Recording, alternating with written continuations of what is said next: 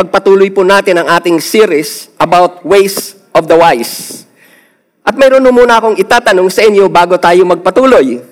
Mula ba ng talakayin natin ang series na ito, ay masasabi nyo na na sa biyaya ng Diyos ay may wisdom ka na ngayon kaysa dati? Pakitaas nga po ng kamay. Mas naging maibigin ka na, mas naging maunawain ka na, pakitaas po ng kamay. Okay? Ah, nakita ko ho na hindi ho lahat. Pero kung sa tingin mo ay may kulang pa rin, kaya hindi ka makataas, mag-pray ka. May pagkaloob yan sa iyo ng Diyos. Ngayon, dahil naniniwala ko, ngayon ay narito ka, ang mapapakinggan mo ay ang salita ng Diyos na tutulong sa iyo para madagdagan ang iyong pananampalataya. So let's pray to God upang yung wisdom na ating kailangan para magtagumpay sa buhay, para ma-enjoy ang buhay bilang isang mananampalataya ay tunay nating maranasan. Let's pray to God.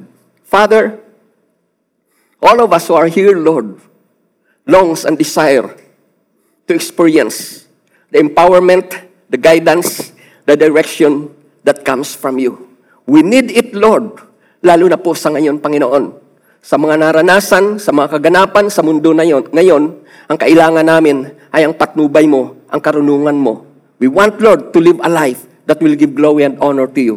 Salamat sa karunungan na ibibigay ninyo sa amin sa pangalan po ni Jesus. Amen. So sa book of James, isa pang gawi ang ating titingnan. Pag sinabi ko na isang gawi, ito yung mga di nararapat na asal na maaring makita sa isang kumikilala sa Diyos. At ang mga asal na to na hindi nararapat, ang mga maling gawi na hindi nararapat, ito ang gusto ng Diyos na baguhin sa atin. At ang isa sa ating titingnan ngayon sa pagpapatuloy ng ating series lesson about James, ito ay patungkol sa pagiging judgmental o magiging o pagiging mapanghusga. Ang panghusga po kasi o yung pagiging judgmental, ito po ay paggawa natin ng isang bagay na wala naman tayong karapatan na tayo ang gumawa. So kung ginagawa natin ang isang bagay na wala naman tayong karapatan na rapat nating gawin dahil Diyos lamang ang may karapatan para maghusga sa atin, ginagampanan natin ngayon ang, tung- ang tungkulin ng isang Diyos at hindi ho yan nakakatulong sa atin. So para makorek yung ganong klasing attitude natin, yung pagiging judgmental o ang bilis ho natin humusga, pag nakita natin ng isang tao sa pananamit kung saan siya galing, ang bilis nating humusga. So para makorek ho yan, titingnan natin ngayon ang sinasabi ni James na, to judge is not my job. Yan din po ang, ta- ang title ng ating message sa ngayon, not my job. Alam niyo ba sa Tagalog kung ano ang ibig sabihin nun yan? Not my job? Tagalogin ko yan para sa inyo, para lubusan nating maunawaan. Bawal ang judgmental. Pakisabi nga yan sa katabi mo. Bawal. yan. Sa kabila naman. Pag sinabi ho nating to judge, it is to pronounce an opinion. Pag sinabing to pronounce, yan po ay pagpapahayag o paggawad ng iyong opinion, ng iyong palagay, ng iyong akala sa isang tama o maling bagay. In short, pag ginajudge mo ang isang tao, ikaw ang magsasabi, ikaw ang magdi-designate, ikaw ang magdi-declare sa kanya, ah, mali ang ginawa mo, na hindi mo naman talaga sinaliksik ang buong katotohanan. So yan ang meaning ng judgmental na dapat ay isaisip natin habang tinitingnan natin ang message na ito. Ito ngayon, bakit tayong lahat ay disqualified na humusga? Una ho, tayong lahat ay may tinatawag na limitation. Hindi natin alam ang lahat ng bagay. So kung hindi natin alam ang lahat ng bagay patungkol sa isang tao, wala ho tayong karapatan na i-judge siya sa kanyang ginagawa. At ito pa tayo ring lahat ay mayroon hong tinatawag na weak points. Baka nga yung weak points ho natin ay mas matindi pa yan sa weak points ng iba. So yan ang reason kung bakit disqualified tayong lahat na humusga.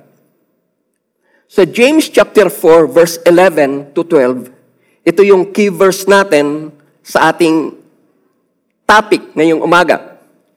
Basahin ho natin ito sa Tagalog. Sabi ho dyan, mga kapatid, huwag kayong magsalita ng masama laban sa isa't isa. Paano ho ba natin nagagawa ang bagay na yan? Huwag kayong magsalita ng masama laban sa isa't isa. Alam niyo, minsan ay nagagawa ho natin yan ng harapan. Paano ho? Hinihiya natin ng harapan yung ating kausap. Yung mga bagay na hindi naman dapat alam ng iba, dahil sinalita natin yun sa harapan ng maraming tao, napapahiya tuloy yung tao. At ito ang pinakamatindi sa lahat. Pagkapatalikod natin siyang sinisiraan, hindi alam nung tao na hinuhubaran ho pala natin siya. At hindi lamang ho yan, kung mapapansin niyo sa mga kwentuhan ay ganito. Lalo na pagka yung, yung, yung halimbawa, kaibigan mo ay hangang-hanga doon sa isa, pero ikaw ay mayroong nakikita na kakaiba doon sa kanyang hinangaan. Ano ang sinasabi ho natin kung minsan? May alam ako sa kanya na hindi mo alam. Ganun ho natin sinisira ang buhay ng iba unknowingly. Salamat na lamang sa umaga na to, tuturoan tayo ni James kung paano maiwasan yung tinatawag na panghusga o yung pagsasalita ng masama laban sa isa't isa. Mga kapatid, Huwag kayong magsalita ng masama laban sa isa't isa.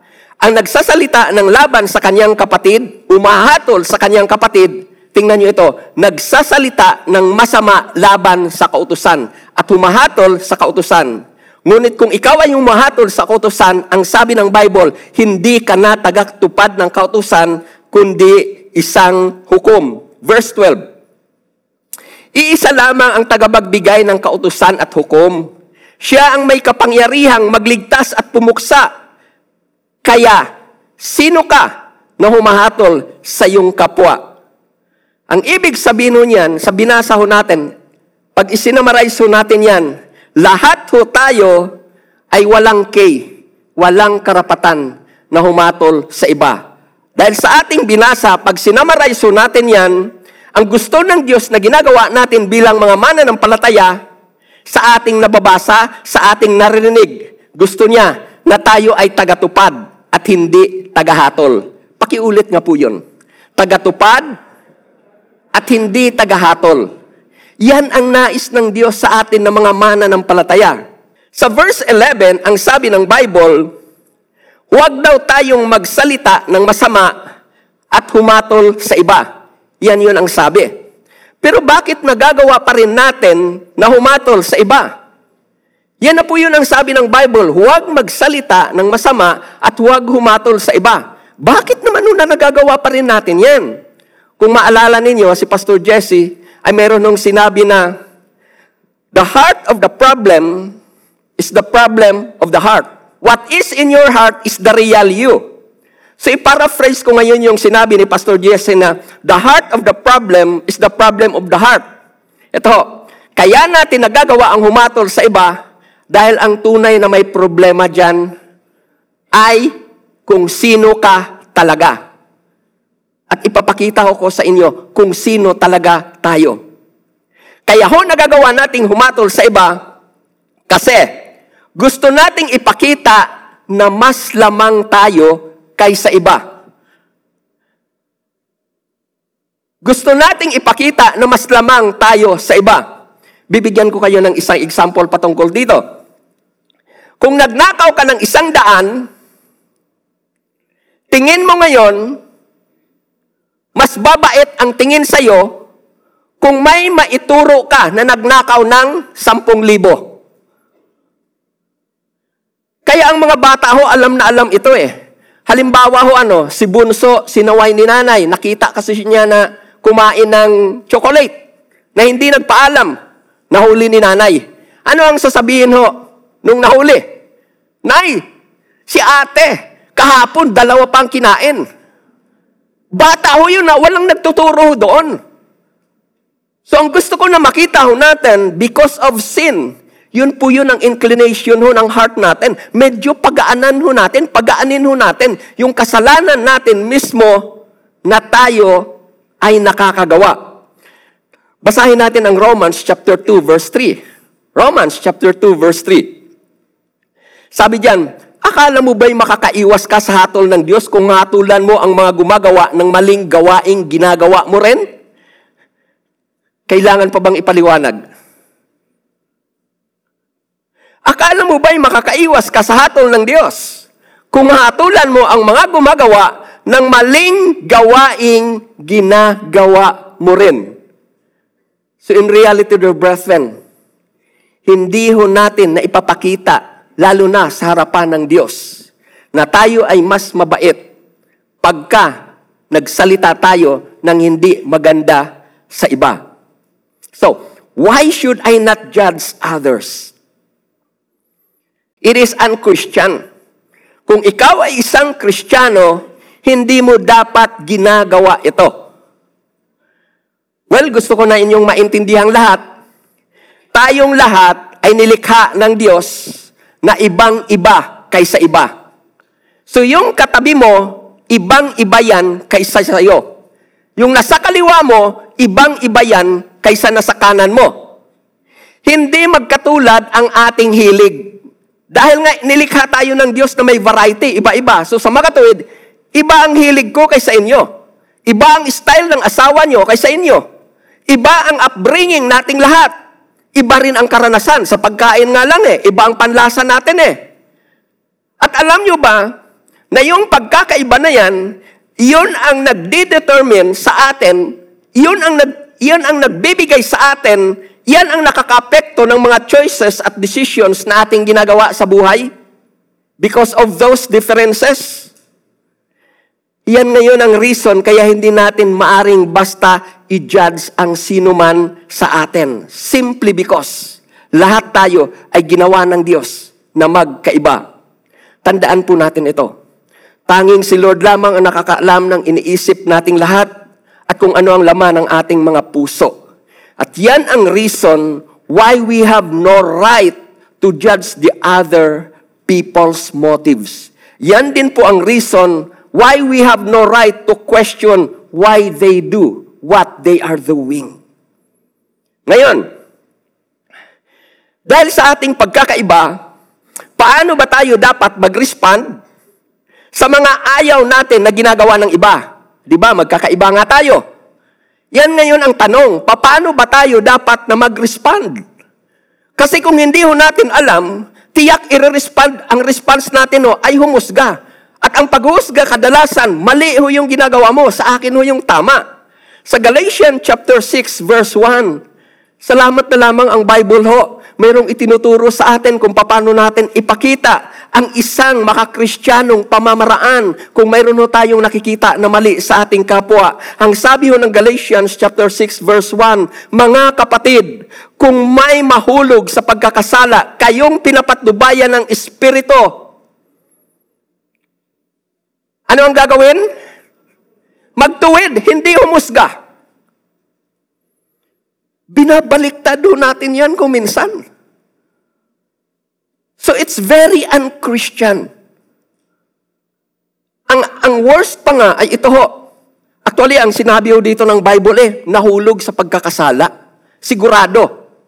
Paano ho kaya ho yung hindi ka sigurado? Ba't mo husgahan ho yung hindi ka naman sigurado? So dito ngayon, ang sabi ng Bible, kayong pinapatubayan ng Espiritu ang magtuwid sa Kanya. Pansinin niyo ito, gawin ninyo ito ng buong hinahon at mag-ingat. Kasi baka kung ano yung kinorek ninyo sa kanya, yun din ang ikokorek sa'yo later on. Kasi baka ngayon hindi mo nagagawa nga, totoong hindi mo nga nagagawa ho yung nakita mo sa kanya. Sabi, mag-ingat ka, baka, kasi baka darating ang panahon, yung hinuhusga mo sa kanya, ay yun din ang gagawin mo. That's the Christian way. Kung paano natin ipakita yung pagiging isang mananampalataya. May natututuhan po ba kayo sa ating tinitingnan? Salamat kay Lord. Pagpalain ng Panginoon itong ating tinitingnan. Magbibigay ako sa iyo ngayon ng example kung paano ito ginawa ni Jesus. Ano ba ang ginawa ni Lord sa alam niya nakahinaan ni Pedro? Ang kwento na yan ay mababasa ninyo sa Luke chapter 22. Doon sa mga nagsusulat, isulat nyo na lamang yan. Luke chapter 22, starting verse 31 to 34. Ito ngayon ang tanong. Ano ang ginawa ni Lord sa alam niyang kahinaan ni Pedro? Alam niya na si Pedro, sinabi na niya na i-deny niya. Alam niya yon. Ang ginawa ba ni Lord ay ipinamalita ba niya yon? Hinusgahan na ba niya si Pedro? Pedro, ikaw talaga. O ito pa ho kaya, itinuwalag na ba niya? Hindi ka na apostle. Alam niyo kung ano ang ginawa ni Jesus? Ito ho. Pag binasa niyo ang verse 32, He prayed for Peter. Alam niyo, pag mayroon tayong nakikita na sa tingin ho natin ay mali sa ating asawa, sa ating mga anak ko, sa ating kapwa mana ng palataya, the best way na ipinakita ni Jesus is to pray for that individual. Nakakalungkot ito minsan sa church show. Pag may makita tayo na, let's say, mali sa isang tao, ipinamamalita na natin ito, huwag na kayong mag-church sa church na yan. Ganito ang nakita ko, ganito ang narinig ko na ginawa ng, ng nagtuturo na yan. Nakakalungkot to dahil yan ang nangyayari in reality sa mga sambahayan, sa mga churches. At ito pa ho ang nakakalungkot. Kung mayroon mang number one na dapat ho, nag-iingat sa reputation ng kanyang asawa, ay walang iba kundi ang kanyang asawa, nakakalungkot. Kasi ho ang kahinaan ng kanyang asawa, yung asawa mismo niya, ang nagsasabi sa iba. Sa mga mag-asawa, let me tell this to you. Kung mayroon mang number one na higit na mag-iingat sa reputation ng asawa ninyo, kung ikaw ay asawang babae, Be sure na ikaw ang mag-iingat dyan para sa asawang lalaki. Vice versa ho yan. Hindi ho yan pinagsasabi na, ang mister ko may putok. Alam mo ba yung asawa ko, ang tamad. No. Wala hong ibang tutulong ng higit. I mean, wala hong ibang na higit na makakatulong sa mga tao na malapit sa atin, kundi tayo mismo. So, yung una, why we should not judge others. It is unchristian. Punta ho tayo sa pangalawa. It is unloving. Basahin ho natin yung 1 Corinthians chapter 13 verse 4. 1 Corinthians chapter 13 verse 4. Ang sabi ho dyan, isa sa karakteristik na binabanggit ng love is it is full of patience. Okay, baliktarin ho natin yan. Pag binaliktad mo yan, alam niyo habang tinitingnan ko itong mabuti, I have seen this is my problem. Pag binaliktad mo yan, ang isa sa karakter na makikita mo ng mga unloving na tao, they are so impatient. Pag binaliktad ho natin yon, So unloving people are so impatient. And it is our impatience, yung impatience natin nung napapa, na ipapakita sa mga tao that only shows that we lack love towards them. Bakit ho? Kasi ho, gusto ko na ating maunawaan yung pag-ibig mo na mayroon ka sa iba, yun po yun ang magbibigay sa kanya ng room para mag-improve. Pag naging impatient ho tayo sa atin ng mga asawa, yung para bang nililimitahan din ho natin yung chance na siya ay mag-improve, maayos, at magbago. Yun yun ang reason kung bakit sinasabi sa Bible, God's love never ends. Kaya sinabi ho ng Bible na God's love never ends. Kasi ho, it is the goodness of God that leads men to repentance. So every time a person experiences the love of God, always, lagi rin ho, yun pong, yung, yung napakahabang pisi ng Diyos sa tao na yan para manumbalik sa Diyos. Kaya yan ang reason, hindi ho yan pinuputol ng Diyos, yung kanyang pag-ibig. At pag ipinakita ho yan ng Diyos, kaya niyan ipinakikita sa atin, gusto ko na magbago ka sa pamamagitan ng pag-ibig ko sa iyo. Kaya tuwing tayo ho ay nagiging impatient sa atin po mismong, lalo na sa mga kasamahan ho natin sa bahay, ito nililimit din ho natin yung kanila pong maaring magawa para sila ay magbago. Our lack of tolerance to others, people's mistakes, always affects the way we treat them. Kaya tuwing hinuhusgahan natin ang tao sa paulit-ulit nilang kasalanang nagagawa, ito ngayon ang effect niyan. Nililimitahan din natin ang pagkakataong magbago ang tao na yan. Pero alam niyo ba, yan ay nababaliktad? Pag ang iba ang nagkamali, napaka-impatient ho natin. Pero nababaliktad ho yan pagka tayo ang nagkakamali. Ito ho, ipapakita ko sa inyo. Pag tayo ngayon ang nagkakamali, ano bang gusto natin? Di ba gusto natin ihabaan nila ang PC nila sa atin? Gusto natin habaan nila yung patience nila sa atin. Gusto natin tayo ngayon ang unawain. Eh, nakukuha niyo yung point ko dito. At hindi lang ito. Pag iba ang nagkasala, tapos ka na. Pero pag tayo ngayon ang nagkasala, wala bang second chance? Wala bang third chance? Wala bang so-on chance? Kaya tuloy, ang nagiging paborito natin minsan eh, one more chance, tarararan. Dear brethren, Tingnan niyo, gusto ko na makita ho ninyo ang nangyayari ho sa isang tao na napakaiksi ng pasensya. Pag siya ang nangyari ho ngayon, sumasama ang loob niya. Minsan nga nakakatawa ho yan, nakakainis eh. Pag tayo ang nagkamali ho, dahil hindi tayo pinakitaan ng grace, naiinis tayo doon sa tao na hindi nagpakita ng grace. Ito ho, ilang be, hindi ko alam ang kalagayan ninyo, but let me give this as an example. Halimbawa ho, wala akong alam na ganito ha. Let me clear this. Yun ang nangungupahan. Halimbawa, hanggang 30 lamang. Hindi nakabayad. 1, 2, 3, 4, 5, 6, 7. Aba, nang pinilit na ho talaga singilin ng, pang, ng second week, nagalit pa. Eh ano pa ho ba yung ginawa na grace? Yun po yun ang ibig kong sabihin na pag in-apply ho yan sa atin, tayo ngayon ang ano, naiinis o nagagalit doon sa tao. Pero ano ang sabi ho ng Bible? Love is patient and kind. So tuwing tayo ay nag-judge, we become unloving. At yan po ang reason kung bakit, isa yan sa reason kung bakit hindi ho tayo mag-judge. Because it is unloving. Ano pa ho? Yung pangatlo ay, why I should not judge others, it is unjustified. Hindi ho yan makatarungan. Wala yan sa katwiran. Ipapakita ko sa iyo, ngayon sa inyo ang reason kung bakit it is unjustified.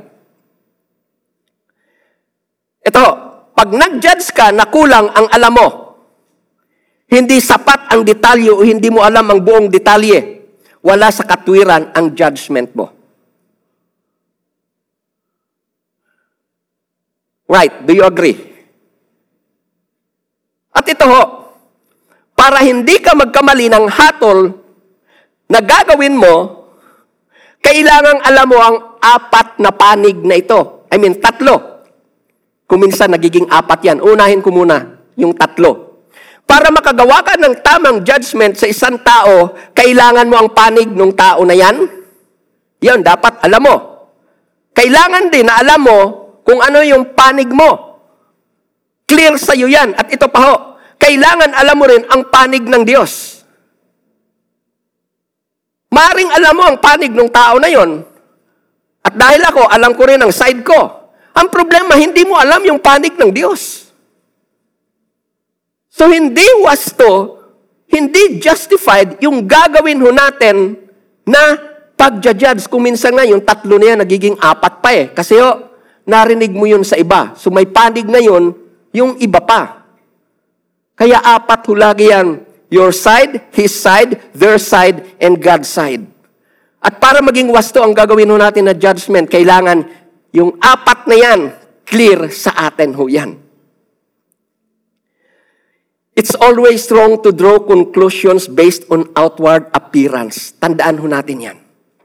It is always wrong to draw conclusions based on outward appearance. Kaya tuwing hinatulan natin ang isang tao sitwasyon na hindi hindi alam ang buong kwento, tiyak, magiging unjustified yung judgment na ating gagawin sa tao na yan. 1 Corinthians chapter 4 verse 5.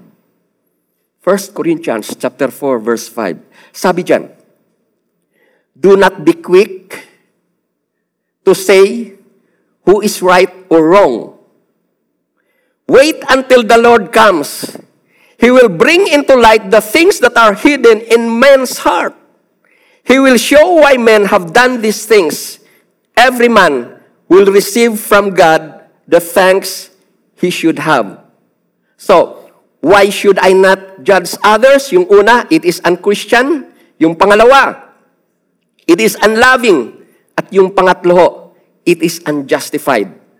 Punta tayo ngayon sa pang-apat. It is hypocritical. Kaipokrituhan ho yan. Iyan ay pabalat kayo lamang. Tingnan ho natin ang nakasulat sa Matthew chapter 7, verses 3 to 5. Ito, bakit mo nakikita ang puwing sa mata ng iyong kapatid? Ngunit hindi mo pinapansin ang puwing mong gatahilan sa iyong mata? Paano mong masasabi sa iyong kapatid, Halika, alisin ko ang puwing mo, gayong gatahilan ang nasa mata mo. Verse 5. Mapagpaimbabaw, alisin mo muna ang puwing na gatahilan at sa gayoy makikita kang mabuti at maalis mo ang puwing ng iyong kapatid. It is hypocritical. Bakit ho? I'm also practicing the same sin. Napaka-ipokrito naman ho, natitingnan ho natin, ibabato ho natin yung mali ng iba, gayong may mali rin naman ho tayo. At ito pa ho, baka nga mas matindi pa ho yung nagagawa ho natin eh, kaysa doon sa nagagawa ng iba. Ito ho yung pangalawa ho. It blinds me to my own faults. Alam nyo, pagka ang tiningnan, ang tiningnan mo na lamang ay yung nagagawa ho ng iba. Kung minsan ho, hindi mo na nakikita ang sarili mong pagkakamali. Ito na lamang ho, napaka-clear ho ito eh. Halimbawa, dalawang nagtatalo. Ano ang sabi ho? Tumahimik ka. O di kaya, hinaan mo ang boses mo. Hindi niya alam, mas malakas pa nga ho yung boses niya kaysa doon sa isa eh. Okay, Mr. and Mrs., right or wrong? Oh. Salamat na lamang. So, it is hypocritical because I'm practicing the same sin. At ito pa ho, hindi rin natin napapansin ang sarili nating pagkakamali. It blinds me to my own faults. Pupunta ho tayo ngayon doon sa effects of being judgmental. Kasi baka hindi ho natin ito nakikita eh. Kaya titingnan ho natin itong mabuti. Parang akala ho natin ay okay lang. Napahiya. No. Hindi ho yan yung buong kwento na gusto ko na makita ninyo. Effects of being judgmental. Akala ho natin eh, nasira natin siya o in short, nakagante o nakalamang tayo sa kanya. But in reality, the effect of being judgmental is this. It destroys you more than it destroys the person you judge. Tandaan ho natin yan at ipapaliwanag ko yan. Ang effect ng being judgmental ay ito, it destroys you more than it destroys the person you judge. Tingnan ho natin yan sa James chapter 4, second part ng verse 11. Sabi diyan, He who speaks evil of a brother and judges his brother speaks evil of the law and judges the law. But if you judge the law, You are not a doer of the law, but a judge. Para ho makita nyo ang point ko, basahin nyo yung naka-highlight ng yellow. Ang sabi yan, He who speaks evil of a brother and judges his brother is not a doer of the law. Ano ang nangyayari sa buhay ng isang tao who is not a doer of what he hears, of what he read? Punta tayo sa Luke chapter 6 verse 49. Ngunit ang nakikinig ng aking mga salita at hindi nagsasagawa nito ay katulad ng isang taong nagtayo ng bahay na walang pundasyon. Bumaha, nadaanan ng tubig ang bahay na iyon at pagdakay, tingnan niyo yung naka-highlight dyan, bumagsak, lubusang nawasak ang bahay na iyon. So ang gusto ko na makita ho natin dyan ay yung effect doon sa tao na nakinig pero hindi nagsagawa. Kasi ang sabi kanina, not a doer of the law. At base ho dyan, ang tao na yan na, namakik, na nakikinig ngunit hindi nagsasagawa, darating ang panahon, babagsak ho yan. Mawawasak ho yan. Kaya yun yun ang reason, kaya sinabi ko sa inyo kanina, it destroys you more than it destroys the person you judge. Pag nalaman ho ng tao na ganyan ka, will still someone trust you? Pero naipahiya mo yung isang tao. Wala na akong makikinig ho sa'yo. Kasi ho, naninira ka lang pala eh. So pag ikaw ay nakapanira, akala mo, wow, okay. Nakaganti ako. No. You are destroying yourself more than the person that you are destroying pagka tayo ay nagiging judgmental. Actually, ang pagtiningnan nyo nga yan, iyan ay bumagsak. Hindi ka na magiging reliable sa mga sasabihin mo. Wala nang hihingi ng opinion mo kung ano ang kung ano ang makakabuti sa ganitong sitwasyon kasi oh, napaka-judgmental ho natin. Bumaha, nadaanan ng tubig ang bahay na yon at pagdakay, bumagsak. Ito ho, lubusang nawasak ang bahay na yon. So that's the effect of being judgmental. Now, punta ho tayo sa pinakamahalagang topic sa lahat. Sa ating titingnan sa ngayon. Ito ho, how to break the habit of judging others. Number one ho, remember that you will be judged by the way you judge others. Basahin ho natin yan sa Matthew chapter 7 verse 1 to 2. Huwag ninyong hatulan ang inyong kapwa upang hindi kayo hatulan ng Diyos. Ulitin ko yun. Huwag ninyong hatulan ang inyong kapwa upang hindi kayo hatulan ng Diyos. Ito yung reason kung bakit kailangan nating i-break yung habit of judging others. Sapagkat hahatulan kayo ng Diyos ayon sa hatol na inihatol ninyo sa iba. Dahil ang panukat ninyo sa iba ay siya ring ipanunukat sa inyo. So ang number one reason why there is a need for us to break that habit of judging others is this. Remember, we will also be judged by God the way we judge others. Pero hayaan niyo muna na magbigay ako ng clarification sa verse na yan. Kasi ho, ang verse na yan, yung verse 1 na yan, madalas ginagamit ho natin yan na, huwag mo akong hatulan. So isa ho kasi ito sa pinaka-misinterpreted verse sa Bible. Ito yung, huwag mo akong hatulan. Ginagamit ho natin ito. Sa tingin ko ha, majority, kung hindi man ho natin nasabi, nasabi ito in our mind, Naisip natin ito.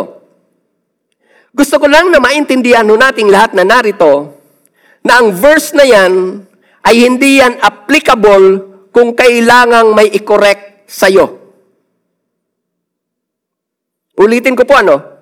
Yung verse na yan, yung verse 1 na huwag ninyong hatulan ang inyong kapwa upang hindi kayo hatulan ng Diyos, hindi yan applicable kung mayroong nararapat na i-correct sa pagkakamali ninyo. Okay, magbibigay pa ako sa inyo ng example.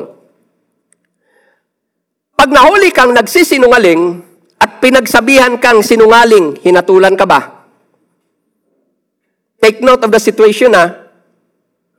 Nahuli kang nagsisinungaling. Ngayon, pinagsabihan kang sinungaling nung nakahuli sa'yo. Judging na ba ang tawag doon? Ito pa ho. Nahuli ka na nagnakaw. Wala ka namang pinagsabihan. Kaya huling-huli ka na nagnanakaw ka. Sinira mo pa ho yung halimbawa, yung tarangkahan, para makapasok ka. Ngayon, nahuli ka. Pinagsabihan ka na magnanakaw. Judgment na ho ba yon? No. Kaya ka pinagsabihan na ganun para pag-isipan mo na yung ginawa mo ay dapat na i-correct. So hindi po yun judgment dahil ang correction ho ay hindi judgment. So pagka meron ng dapat na i-correct sa atin, nahuli ho tayo, at kinorek ho tayo doon, hindi po yun judgment. Pero ito ang atin hong tandaan. We must correct people in such a way na hindi ito mapapahiya. Always remember this. We must correct people in such a way na hindi sila mapapahiya sa ibang tao. Kung kailangan antayin mo muna na makaalis ang iba bago siya i-correct, yun ang gawin ho natin. Lalo na kung iyan po eh halimbawa, ka-churchmate ho natin yan. Ang kasiraan ho ng ka-churchmate ho natin, niya, kasiraan ho yan ang kabuuan. Kaya be sure to correct people with love. Be sure to rebuke people with the spirit of love. Napakahalaga na atin nung matutuhan ito. Rebuke people, correct people with the spirit of love. Ang purpose po mo noon, mawin siya at mai-correct yung dapat na i-correct sa kanya. So, how to break the habit of judging others? Remember, we will also be judged by the way we judge others. Pangalawa ho, remember that it's one of us is accountable to God. Sa Romans chapter 14, verses 12 to 13. Ito ang sinasabi ng Bible. Kaya't lahat tayo ay magbibigay sulit sa Diyos. Wala akong exempted. Yung nang judge at saka yung na, na judge. Yung nang husga at saka yung hinusgahan. Yung nanlalait at saka yung nilalait. Yung nanira at saka yung siniraan. Ang sabi ho ng Bible, lahat tayo'y magbibigay sulit sa Diyos. At dahil lahat tayo ay magbibigay sulit sa Diyos, ito ho ang instruction sa atin ng Bible. Huwag tayong humatol sa isa't isa. Huwag tayong humatol sa isa't isa. Sa halip, iwasan nating tayo'y maging dahilan ng pagkakasala ng ating kapatid.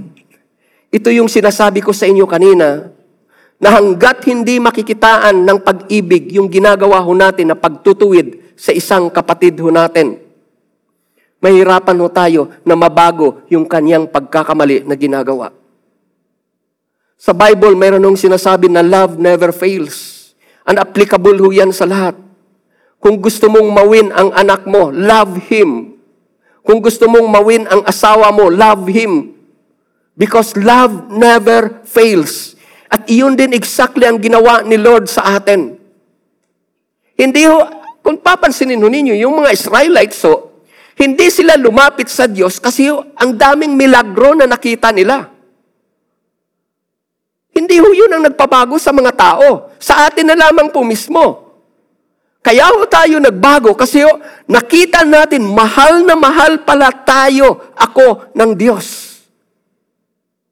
That's the reason kaya ho nabago ho tayo.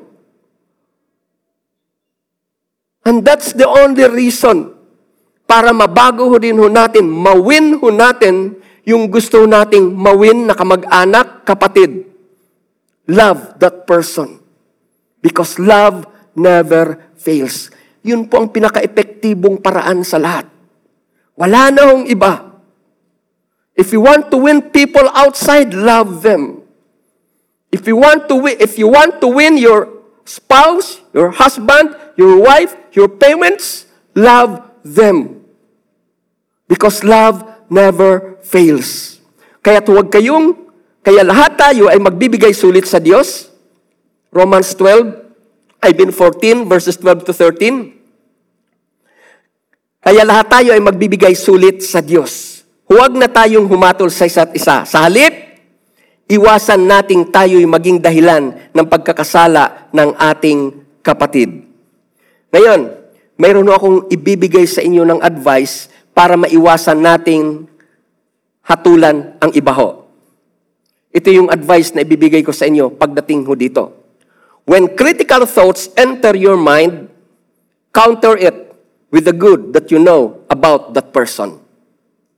Ulitin ko po yun ano. When critical thoughts enter your mind, counter it with the good you know about the person. Meron lamang po akong ikukwento sa inyo na nabasa ko na isang legend about Jesus, pero isang legend na uh, mapupulutan ho natin ang aral. Minsan daw si Lord, uh, ulitin ko, legend ho ito ah. Pero ang aral, ang gusto ko na makita ho ninyo dito. Habang si Lord daw ay nagpipreach, may dinala sa kanyang harapan na isang aso na patay. Isang aso na patay. Sa harapan mismo ni Lord habang siya ay nag-share. Ang nakita ng mga tao doon sa aso, ito ho. Siguro ang aso na yan eh pinatay kasi ho eh maaring may kinagat o baka may inagawan. Yun yun ang nakikita sa kanya. Maaring ang aso na yan eh yung parabang palaban. Kaya yan, pinatay na lamang. Pero alam niyo kung ano nakita ni Jesus? Common ho ito na makikita ninyo sa mga patay na aso. Mas maputi ang ngipin niyan sa perlas. At iyon ang nakita ni Jesus. Sabi niya, ang nakita ko sa patay na aso na yan ay yung kanyang ngipin na mas maputi pa sa mga perlas. Ito yun ang ibig kong sabihin kanina na when, when critical thoughts enter your mind, counter it with the good that you know about the person. Pag, pag yan ang natin ang gagawin ho, ma-avoid ho natin yung pagja-judge sa isang tao. So yung pangatlo ho, how to break the habit of judging others, ito yung pangatlo. Remember how much God has been merciful to me. Remember how much God has been merciful to me. Sa John chapter 3 verse 17. Sapagkat sinugo ng Diyos ang kanyang anak, tingnan niyo ito ano? Hindi upang hatulang maparusahan. Well, ito ang gusto ko na makita ho natin. Nung pinadala ng Diyos ang kanyang anak, ang reason ho noon, upang tayo ay iligtas, hindi upang i-judge. Kaya yan ang sabi yan, sapagkat sinugo ng Diyos ang kanyang anak, hindi upang hatulang maparusahan ang sanlibutan, kundi upang iligtas ito sa pamamagitan ho niya. So sa mga tuwido, every one of us experiences the mercy of God. Lahat ho tayo ay nakaran, lahat tayong narito, nakaranas ho tayo ng biyaya ng Diyos. Wala ni isa man sa atin tiyak ko ang magpapatuloy sa pananampalataya kung hindi ho tayo tinutulungan, kinahabagan, at, at pinapatnubayan ho ng Diyos. Wala sa ating makapagpatuloy ho dyan. Tiyak ho, bawat isa sa atin, mula nang sumunod ho tayo sa Panginoon, ang dami ho nating nagagawang pagkakamali. Pero inunawa tayo ng Diyos. Tinulungan tayo ng Diyos para makaahon doon sa isang lugmok na sitwasyon. Ngayon, kung yun ang ginawa ng Diyos sa atin, hindi ba karapat dapat na yung asawa mo na nagkamali sa iyo ay tulungan mo rin? Hindi ba karapat dapat na yung anak mo na nagkamali sa iyo, unawain mo rin? Hindi ba karapat dapat ng iyong ibang tao na nakagawa ng pagkakamali sa iyo ay patawarin mo rin? That's the, yun po yun ang isang makadiyos na, na paraan ng pagpapakita ng pag-ibig sa iba. Kaya dapat ho tayo na magpatawad kasi ho, pinatawad tayo ng Diyos. Dear brethren, Kung gusto natin ng harmonious relationship, isa lamang ang taming paraan ho. Love that person. Hanggat hindi mo matututuhan na mahalin yung asawa mo, you will never be in harmony with that person. Hanggat hindi mo matutuhan na tanggapin yung flaws, yung defects ng mga kasamahan mo sa trabaho, ng anak mo, you will never be in harmony with that person. Kung tuwing nakakakita ka ng pagkakamali, yun ay minamagnify mo, you will never be in harmony with that person. Dahil ang turo sa atin ng Diyos ay ito ho, judge not. Wag ho. Idulog ho natin yan sa Diyos. Ilapit natin yan sa Diyos. Judging a person will never help a person, but praying for that person will greatly change that person. That's the only way. And that's the best way, dear brethren. And that's the biblical way how to change, how to help a person change his life. Never judge that person, but instead encourage that person, pray for that person, love that person. Because that person is also you who needs acceptance, who needs the love of God also.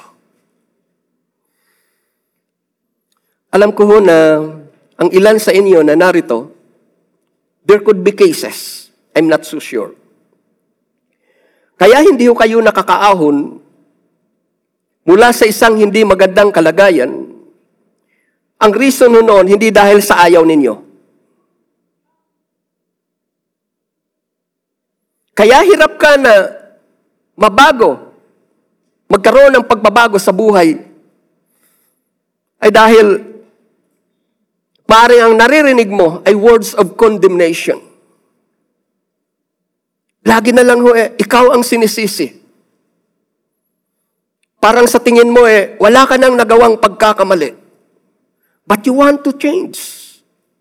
Pero hindi ho yun ang nakikita mo doon sa let me use the word, sumasaway sa'yo. Kaya hirap ka na ayusin mo yung buhay mo. Your brethren, kung yun ang naranasan mo, the best way for you to do right now as a son of God, forgive that person who hurt you. That's the only way to move on. Kasi ho, pag hindi mo siya pinatawad, kahit totoo pa ang kanyang sasabihin, i-resist mo na ho yun. So para matanggap mo yung correction na ginagawa sa'yo, it could be harsh. It's not easy. But forgive that person na naka-offend sa'yo. And ask God right now to help you to move forward.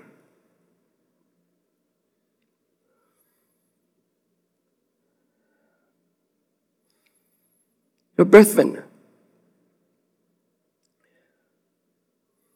you may no longer correct their view about you. Tandaan ho ninyo ito, no? Doon sa mga tao na nagsasabi sa iyo ng, mag- ng hindi maganda, maaaring hindi mo na ho yun makorek yung kanilang pananaw sa iyo. Pero may magawa ka sa ngayon para i-correct yung pananaw mo doon sa narinig mo. You could do it. Any one of us could do it. May magagawa ho tayo doon. Hindi mo makoreko yung iba sa gusto nilang sabihin sa iyo. Pero kung paano mo ngayon tanggapin yung narinig mo, doon may magagawa ka. Kapatid, mas bigyan mo ngayon ng pansin yung pananaw ng Diyos sa iyo. Hindi yung narinig, yung, hindi yung narinig mo na sinasabi ng iba tungkol sa iyo. May tiwala si Lord sa iyo. May magandang plano ang Diyos sa iyo. At iyon ay hindi nagbabago sa kabila ng mga pagkukulang natin sa Kanya. Doon natin i-focus ang ating mind. That's the best way to experience change. Walang ibang gustong gawin sa atin ng Diyos. Kundi ang buhay natin ay maging kagaya at maging kawangis ni Jesus. Punta ho ako ngayon doon sa other side. Some of you, dahil sa nasabi nyo, ikaw naman ho ito. Alam mo, ikaw ho itong nakasakit. Alam mo, ikaw ang nakapag-judge. At alam mo mismo, mali ho yung nasabi mo. Mali ho yung naging kaisipan mo. At dahil doon sa nagawa mo, yun ngayon ang reason kaya discouraged na discouraged na yung anak mo. Discouraged na discouraged na yun, pati yung, yung nanay mo, yung kapatid mo, yung kaibigan mo, yung kakilala mo, na discouraged sila. Instead of helping them, na-discourage sila dahil doon sa sinabi mo. Your brethren, ask God for forgiveness right now. Ihingi ho natin yun ng patawad sa Diyos kasi na-judge ho natin ang iba. Nakapagsabi ho tayo ng hindi maganda sa iba. At ito po ang tandaan ho ninyo. If time permits or situation permits, go to that person you have hearted and asked for forgiveness. Kung may pagkakataon pa, nakausapin mo yung tao na yan. If along the way, na-meet mo ang tao na yan, na nasaktan mo, humingi ka ng tawad sa tao na yan. At pareho kayo na magpatawaran.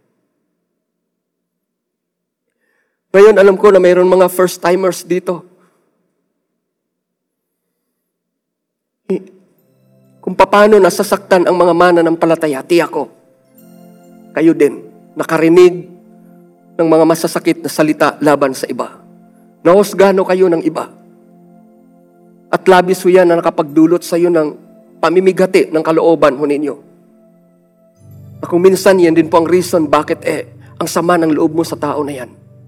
At nakita mo, yung reaction mo na yon, hindi yan nakatulog sa iyo. Your brethren, kailangan mo si Jesus para matutuhan mo na patawarin ang tao na yan na nakasakit sa iyo. At hindi mo yan magagawa kung hindi mo kilalanin si Jesus na siyang author at pinagmumulan ng pagpapatawad sa ating mga puso. So tanggapin ho natin si Jesus sa ngayon bilang sariling Panginoon at tagapagligtas ng ating mga buhay upang ang buhay na may kaayusan ay ating maranasan. Sundan niyo ang maikling panalangin na ito para sa mga first-timers. Panginoong Diyos, sundan niyo ang maikling panalangin na ito. Lalo na kung first-timer ka. Panginoong Diyos, sa umaga na ito, dinudulog ko sa iyo ang buhay ko. Panginoon, ayaw ko pong mabuhay sa nakaraan. Gusto ko po na magkaroon ng kaayusan ang buhay ko mula ngayon. Kung noon ay malayo ako sa iyo, ngayon, lumalapit ako sa iyo. Binubuksan ko ang aking puso. Tinatanggap kita bilang sariling Panginoon at tagapagligtas ng aking buhay. Salamat po, nagtitiwala ako na sa paglapit ko sa iyo sa ngayon, isang panibagong yugto ng buhay na may kaayusan ang mararanasan ko. Nagtitiwala ako na tutulungan mo ako. Father, yung character po ninyo, Lord, na kayo ay loving, kayo ay forgiving. You always accept and forgive us, our Father.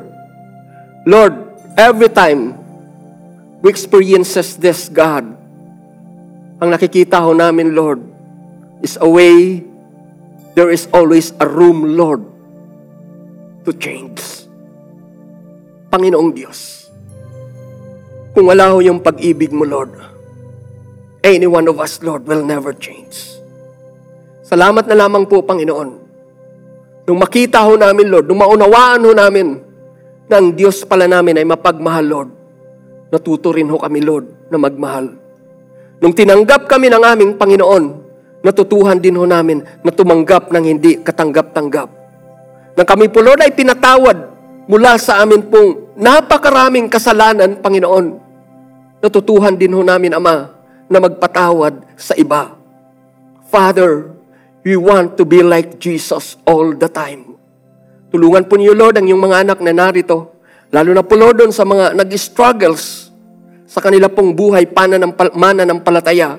Dahil sa mga narinig nila, Lord, na hindi magaganda mula sa kanila mismong mga maaring kamag-anak, mga tao na inaasahan, Panginoon. Lord, I lift them up unto you, Lord. Heal, Lord, yung kanila pong mga sugat sa kanilang pong mga puso. At tulungan po niyo sila, Lord, na magpatawad, Panginoon. At doon po sa mga kapatid ko po, Lord, na nakasugat sa kanila po mga walang pakundangan, pananalita, if you allow them to realize, Lord, their mistakes today, Father, I pray, paglabas nila ng church na ito, my God, they will go, Lord, to that person na kanila hong nasaktan. Tulungan ninyo sila, Holy Spirit, upang humingi ng tawad, Panginoon. Para yung harmonious relationship na gusto ninyo na mabuo sa amin pong kapaligiran, sa aming lahat, Lord, ay tunay na amin pong maranasan. Panginoong Diyos, sa paghiwalay namin bilang mga magkakapatid, pansamantalang paghiwalay, Panginoon, I lift up these people unto you, Lord. Tanggapin niyo ang mga pagpapala na to. May the God of peace sanctify you completely. And may your whole spirit, soul, and body be preserved blameless at the coming of our Lord Jesus Christ. The Lord bless you and keep you. Oh, Father, I lift up these people unto you, Lord. Give them safety. Protect them, my dear Father, and strengthen their faith. Salamat, Lord, sa tulong ninyo na ipaparanas ninyo, not just for the whole day, but for the whole week, Lord, towards these people who trust in you. Thank you, Father.